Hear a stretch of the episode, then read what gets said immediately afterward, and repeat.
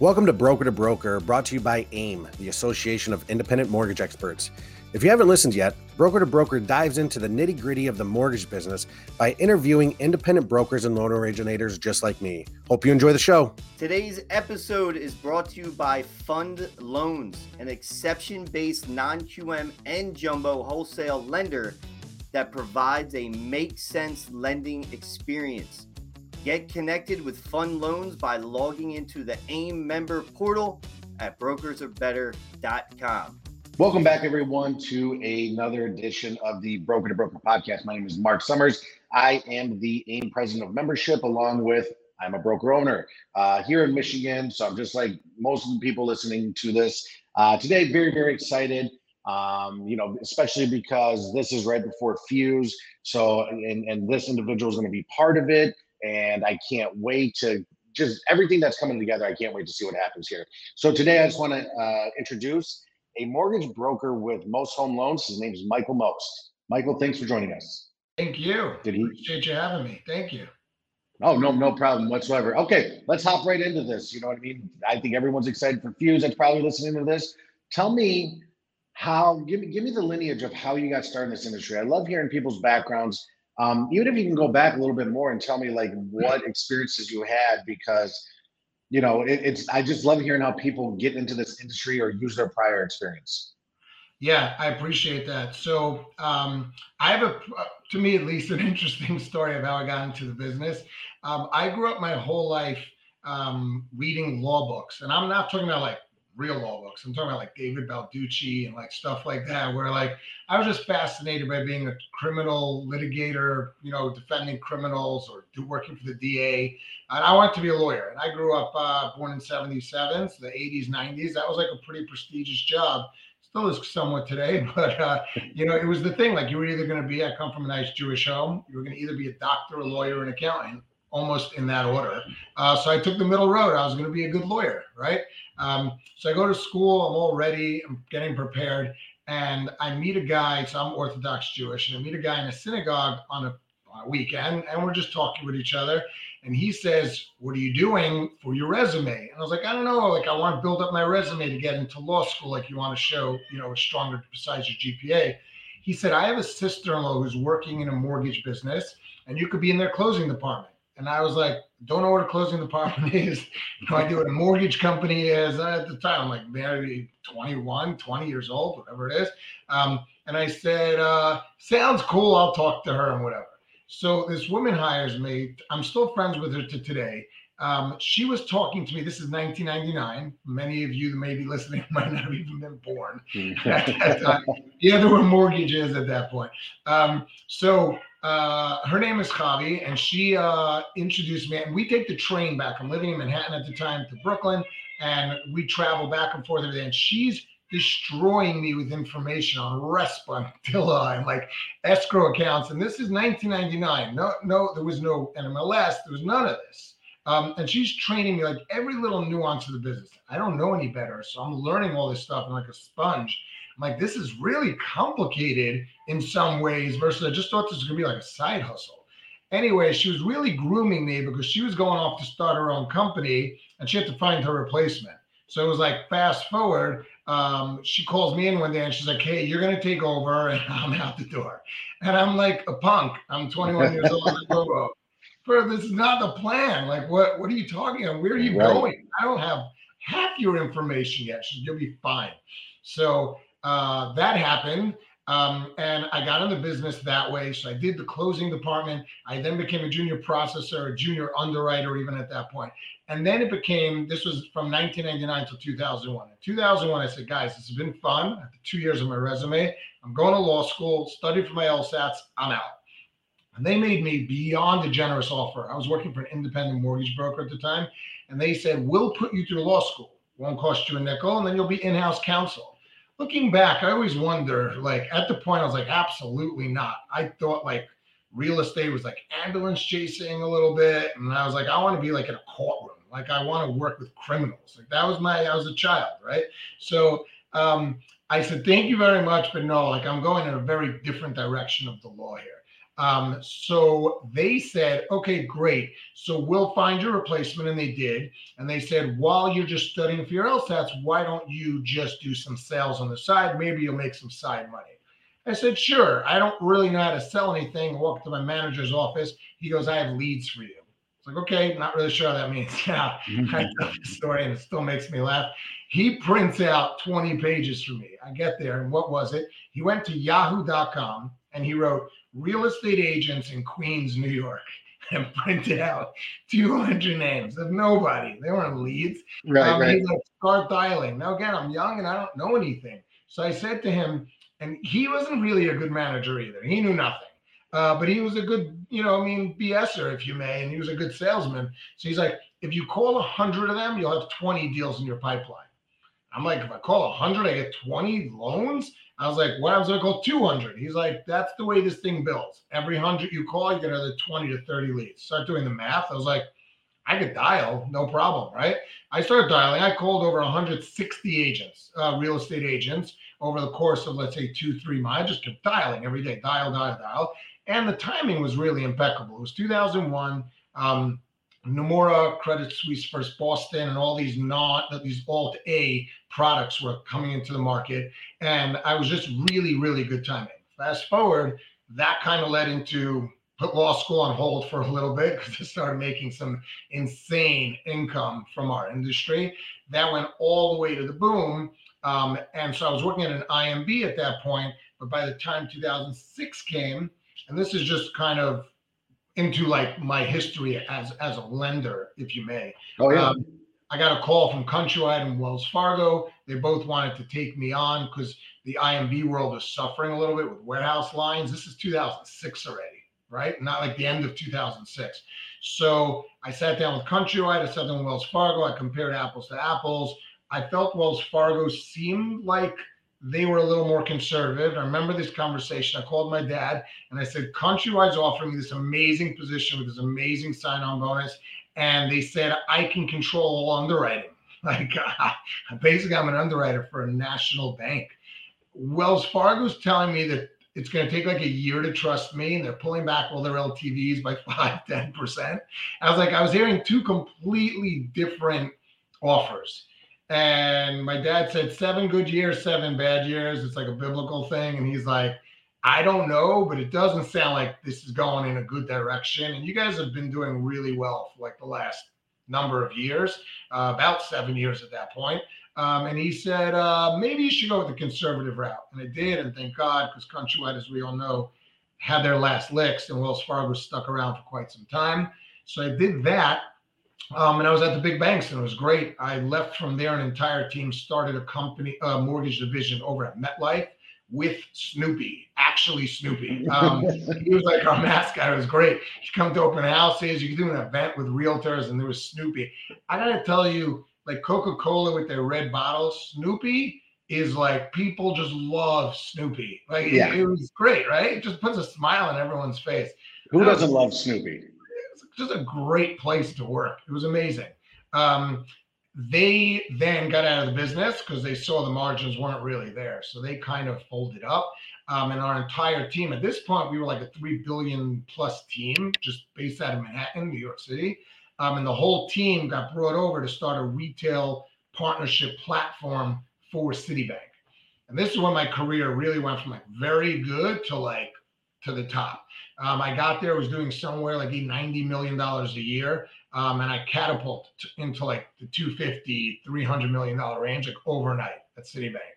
And I really started to understand that brand, that hundreds of millions of dollars or whatever the number is that these banks spend on branding, really cross-selling branding. Like there's a power to that name. There really, really, truly is. So I did that, but I started getting extremely frustrated with you were constantly flying around between 30-year fixed, 5-year arm. We're in the market. We're out of the market. Remember, at a big bank, you have a seat at the table, but it's a big table. There's investment banking. There's commercial. There's auto. There's credit, right? So everyone's fighting within the bank to get their piece of the portfolio, right? Mortgage sometimes leads, sometimes it doesn't, and no one's in control of that. So that like instability was crazy, because at any point with the brand, you're always sitting on 100+ pre-approvals. As an originator, I'm talking to one yourself, it's frustrating when your pull through is 20% versus sometimes when it's 60%, right? Like it kills you when you're sitting there seeing the loans, you know these buyers are buying, but you're not getting the pull through. It's really, really torturous. So left there because the guy who had been running Citibank started up Capital One, and I went to their mortgage division, did that for 2-3 years. They, similar to MetLife, figured out that the margins aren't really there in mortgage origination. But that was more, I would say, my entire career, Capital One was by far mortgage heaven. Even though I didn't do the most amount of business there, I did more at Citibank and other places, but like that was mortgage heaven. I mean, the way they treated you was unbelievable, Capital One. It was a great run. And then from there, the guys that were running it, the national sales guys that were running it, left and went to Guaranteed Rate. So I followed them there to Guaranteed Rate, back to the independent mortgage world. Now, this was a shelter shock for me, Mark. You can't even imagine. I do independent mortgage banking, correspondent, whatever terminology everyone uses, right? IMB, from 1999 to 2007, from the end of 2006. So 2007 all the way to 2018, it's 11 to 12 years, I'm at the big banks. I go back to IMB in 2018. There's now NMLS. There's now all these regulations. And I was like, wait, like it was a shell shock for me to like really almost relearn the business from scratch. Right. And I was humbled beyond belief. I had left, to rough, raw numbers, I left Capital One. I was doing about $260, $280 million a year of my own production. My first year at Guaranteed Rate, it was about a half a year, I did $28 million. Could you imagine? Like, yeah. I, like 1/10. All of a sudden, like I fell off a cliff. All of a sudden, people weren't returning my calls. All of a sudden, realtors didn't want to talk to me. All of a sudden, I have that big brand behind me. And I was like, wait, did I make a mistake? Like, what am I actually doing? It was hard. It was extremely humbling, especially after being in the business for over 15 years at that point. It was beyond humbling, and to have to go rebuild yourself from scratch. So that was 2018 was really a rough year for me, for my family, for my livelihood. 2019 came out with a vengeance. I went back to like all those original things I do, meeting realtors, developing, deepening relationships. Also, slight little move there, which is in 2018, I'm crazy. When not only did I leave the big banks, go to independent mortgage banking, I also moved from New York to California. So, sorry. I was like, you're looking at your face, and I'm like, why isn't he astonished by this? And you're like, all right, like, what's the big deal? Yeah. So part of it is I left Manhattan, where it's all these, you know what I mean, high-end loans. And, you know, I left bank to be an independent, and I also switched states, thinking that like if you can make it there, you can make it anywhere, right? Like the famous Sinatra song, but oh, it was rough. So really built myself out. My most accomplished year, I would say, would be 2019. I went from 25 million the year before, which was a rough year, to 100 million. It was like my mark. I wanted to hit 100 million, and I did. From there, started to go into COVID, which we all know, 100 went to 200. I was back up to the numbers I was at. So then COVID ends and things start to get a little dicey.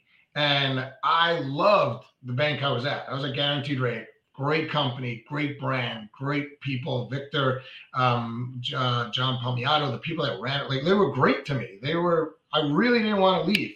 But it came to the point where the margins just physically aren't there. It's probably still today they aren't there. The independent mortgage broker in the jumbo space that I spend a lot of time with, it's really, really rough. So I said, all right, keep talking to everyone about how do you switch over and become like a true broker? What does that really look like? And I'll tell you, for me, part of the transition, and I give a lot of credit, and I don't hear a lot of people talk about this, but for me, one of the biggest transitions was, well, there's two things I want to bring up. Number one is when you work at a correspondent banker, the number one thing you do outside of correspondent is non-QM. Non-QM is true wholesale. And I learned a lot about how to originate and do wholesale business through non-QM. And I give them a lot of that credit, because if you have a bank statement loan, DSCR, whatever else you're doing, you have to learn portal-based underwriting. portal-based disclosing, right? Like different portals, different account executives. So that was the soft landing for me. I wasn't so nervous going into the full TPO, third-party origination world of brokerage, because I kind of felt that like I was doing it already non-QM, but now can I do it for jumbo, conventional, and other stuff? And everyone in this industry, I'm sure yourself included, I don't know your backstory, but like everyone just like loves to tell where they are must be the only place. You're at the big banks, so like, oh, it's the only place to work. And correspondent is like the only place, and brokers are like, oh, this is the only place. And the truth is, there's a spot, and I'm living proof, there's a spot in all three of them. I've done all three, and I think they all have their pluses and minuses. I'm happiest, again, I'm in current time, happiest on the broker side, because outside of the transition, which was a soft landing, like I just said, from non-QM to portal-based, I came to realize that as a broker, there's a true client. For me, when I was at the big banks, and this is no discredit to them, I worked for the brand. So the brand, whatever it was, Citibank, Wells, Chase, Wells Fargo, Capital One, MetLife, whatever the name is, you are privileged to work for the brand. They spend billions of dollars on the brand, and I get it. It's fair. They spend on the brand. The consumer comes for the brand. There's a little bit of cross-sell, and that's what you're in for. So when the client calls you, you are selling the brand and what the brand has to offer and the rate that the brand can offer, and you are just a liaison between the brand and the consumer. What I love and where I think that I've been stripped of like all that weight on my shoulders as a broker is I have a client that calls me, they want to purchase or refinance or do some sort of financing, and I am truly a broker. Hi, Marc Summers, you need a loan? I am Michael, I will help you. I will call, I will check with all 50 institutions. I will be the broker in between. Transparently, this is what I get paid. Transparently, this is how I make money. This is how I put food on the table for my family. And my vested interest is truly just to help you, the client, right? And I'm not selling my brand. There is no brand. I'm an independent, right? So I have found that to be the most rewarding part of what I've been doing in the last year. I mean, I joined in March, so it's about 6-7 months at this point. I find that to be the most rewarding part after 24 years in the business of broker versus the other channels that I was under. So that is an extremely long-winded 17-minute answer. No. It's Michael, trust me, it's all good. I mean, you hit on some points that I wanted to talk about here, but I think the one that I love the most is you humanized everything. Like how you're talking about how you work for the brand, and in my eyes, the way I equate it is people there are just numbers. And the people you deal with are just numbers. But what you're doing over here as a broker, I've always said this before, I understand margins are better with brokers. We can do more things, better relationships. But really, at the end of the day, it's more fulfilling, I think, because you humanize everything. And instead of just, hey, I did 100 million and you have no idea what the hell that 100 million went to, and you can't tell me anything about that 100 million. But when you do 50 million over here as a broker, or even another 100 million, you can tell me that person, where they work, what they did, how they did things, the trials and tribulations that they went through to get into their home. Yeah, great point. 100%. Yes. Well, so you're a big producer. It seems like, I mean, what, Capital One, Citibank, MetLife, you've been doing all this stuff. You have your own broker shop, and like obviously you're doing great. You have a great attitude about everything, and you're a top producer. So what type of mindset do you need to have to be that? That's a great question. I give a lot of credit to my upbringing. I'm also raising 3 children now. So I have a 12th grader senior daughter that's in high school. I have a 10th grade son, and then I have a second son, my third child, who's 12. And we talk about this all the time. Can I stop you right there real quick, Michael, because those are the exact same ages of my kids. Literally the exact same, all 3. So we're on the same wavelength here, but go ahead. I'm sorry, I didn't mean to interrupt. You also have girl, boy, boy?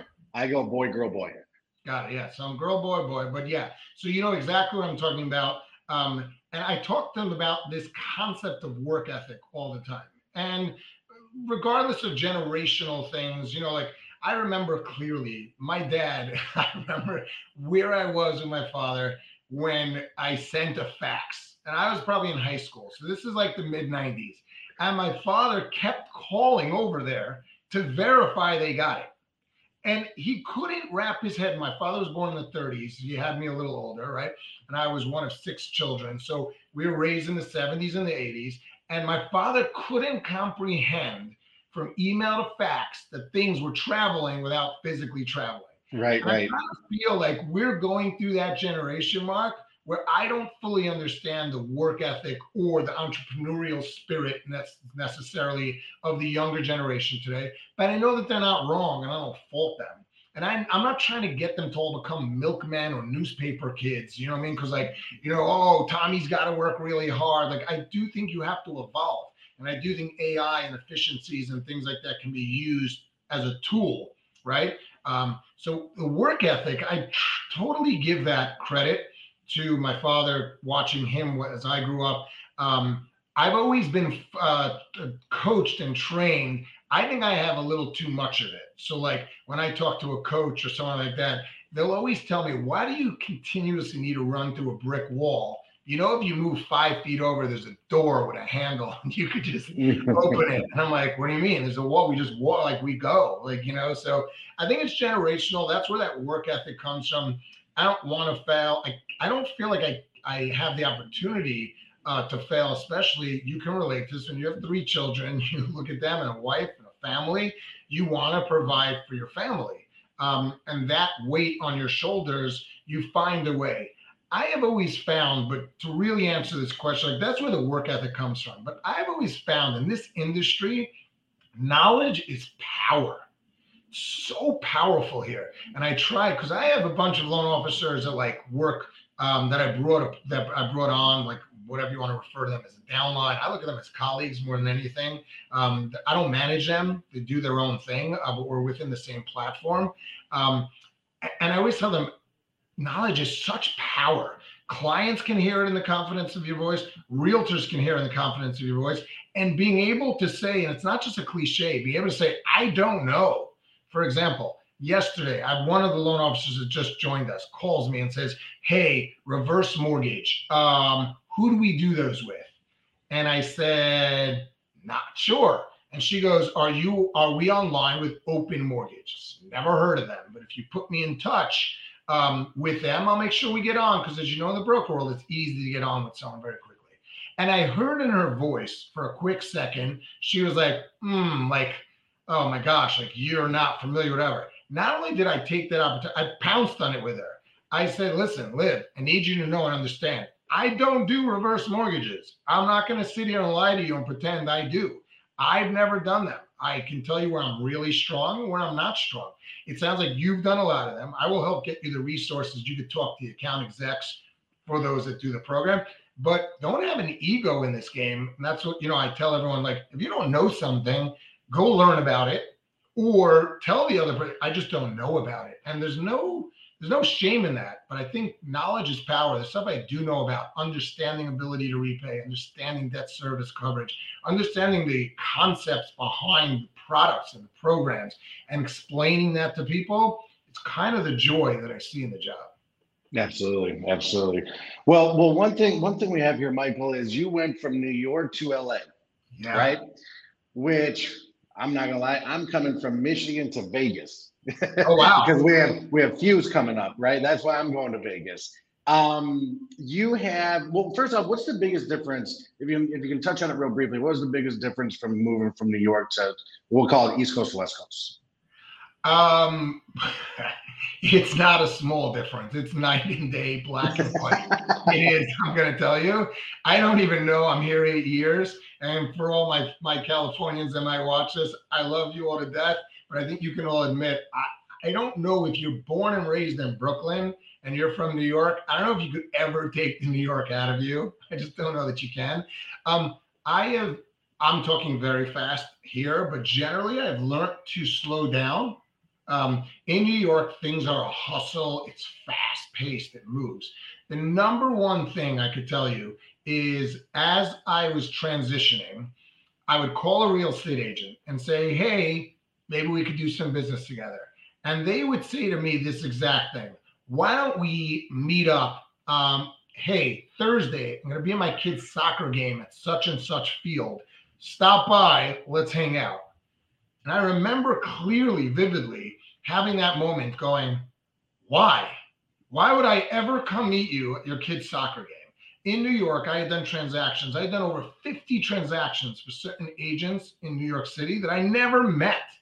Never knew what they, I mean, I could see online what they looked like. Never met them. There's two different cultures. And again, I'm exaggerating both points, but there are different cultures. There's much deeper relationships in California, I find. I found that the agents and the people I work with in California have genuinely become my friends. I like hanging out with them. I now like going to their kids' soccer games. I like just knowing them as people. It's a different culture. In New York, it's a lot more fast-paced, get it done, be the best of the best, because it's a little bit of that rat race in a good way. I find that competitive, you know, feature within myself. So two very different worlds. I've kind of enjoyed the difference between them, but I'm also getting a lot of whiplash. I won't lie. Like my New Yorkers are like, dude, you become like so soft. And like, and the West Coasters are like, you're talking a little too fast to my client. So I'm trying to find a middle ground. No, that's awesome. So, okay. So we'll still be on the West Coast when we're at Fuse. You have a session coming up. Why don't you take a few minutes here if you can to kind of close out what we're talking about here, because first off, I appreciate your time, everything you're doing. This podcast is awesome because you just go, and I love it. But if you can take a few minutes here and tell me about your Fuse 6. See, I talk fast too, because I'm Midwest. No one can understand me sometimes. Your Fuse 6 session. Tell me a little bit about it and what points you're going to hit on. Yeah, so I'm on you're referring to the diversity panel that I'm on, right? Yes. Yeah, so I find this one to be extremely, I'm proud. So like I mentioned earlier, I'm an Orthodox Jew. I'm a very proud Orthodox Jew. The number one compliment that I get in life, generally speaking, and this is from secular Jews, so they're not Orthodox, and or non-Jews. Some of my closest friends are pretty devout Christians and Muslims from like completely different religions. And there's such a tremendous mutual respect, and the best compliment I ever get from people is they're like, oh, you're like a normal Orthodox guy. And I never at first knew what to do with that statement. Is that a compliment or is that a... Yeah, I'm like, well, most people, you know, they mean it as a compliment, but it comes across a little weird.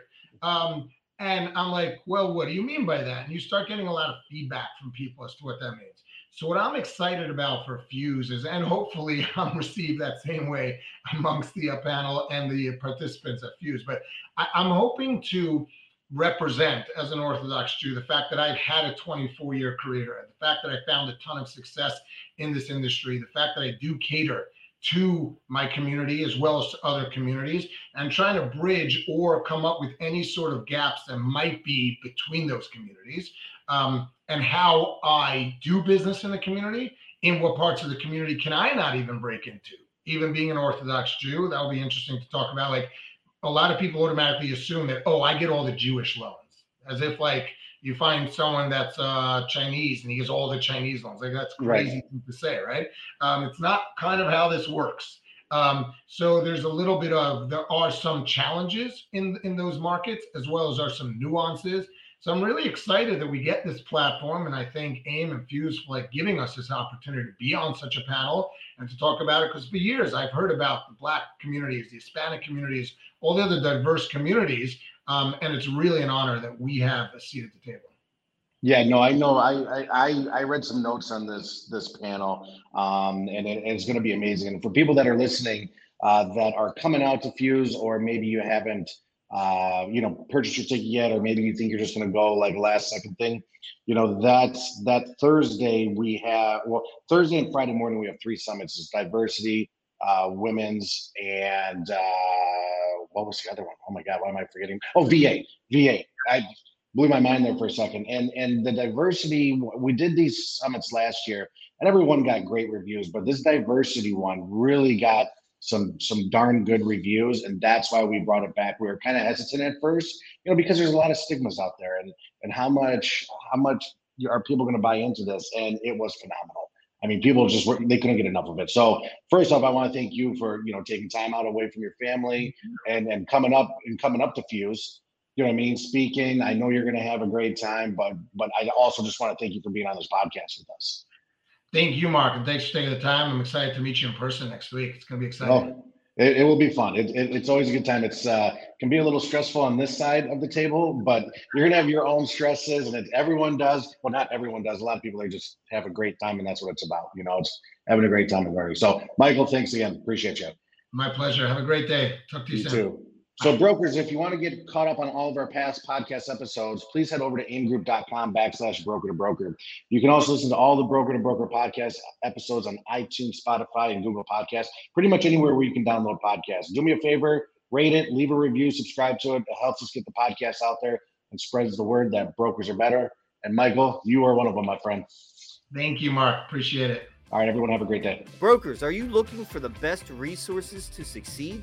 The AIM member portal is your one-stop destination for everything you need. Get healthcare for your team, submit and track AIM escalations for high-level loan issues, join the referral list, change AEs, and obtain exclusive discounts. And you will have access to over 50 AIM lenders and vendors. Don't wait and sign up today at brokersarebetter.com.